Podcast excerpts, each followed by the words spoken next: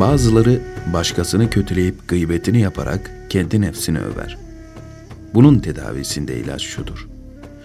Şunu bil ki kendisine ait anlattığın meziyetlerle insanlığın zihninde iyi bir insan izlenimi bırakırsan bile böyle yapmakla Allah katında faziletini yitirmiş olursun. İnsanlar senin başkasını ayıplayan ve karalayan biri olduğunu bildiklerinde sana hiç güvenleri kalmaz. İnsanlar yanında elde edeceğin sahte itibara karşılık Allah Teala'nın sana sunacağı rahmeti kesin olarak kaçırmış olursun. Eğer insanlar senin faziletli biri olduğuna inansalar bile bu Cenab-ı Hak katında sana hiçbir yararı sağlamaz. Haset ve kıskançlık sebebiyle yapılan gıybette iki türlü azap vardır. Birincisi, kul başkasının dünya varlığı yüzünden kıskanır. Elindekine kanaat etmeyip kıskançlığıyla dünyada üzüntü duyarak bir çeşit azap görür.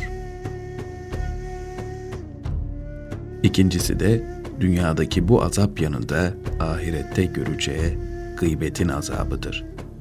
Böylece kul hem bu dünyada hem de ahirette kendini hüsrana uğratarak iki cezayı birden çekmiş olur.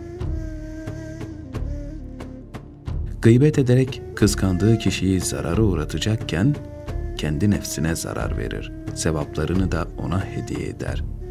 O zaman kendisine düşmanlık, ona dostluk yapmış olur. Ey başkasına gıybet eden kimse! Şunu bil ki senin gıybetin ona değil sana zarar verir. Senin sevapların ona nakledilerek ya da onun günahları sana yüklenerek ona fayda vermiş olursun. Çoğu defa ona beslediğin kıskançlık ve kötülük onun değerini arttırır. Bak bir şair ne diyor? Allah bir kulunun bilinmeyen faziletini ortaya çıkarmak istediği zaman haset eden birini ona musallat eder. O bu kimsenin güzel hallerini anlatıp durur. Başkasıyla eğlenmeye gelince, bundaki maksat başkasını insanların yanında küçük düşürmektir.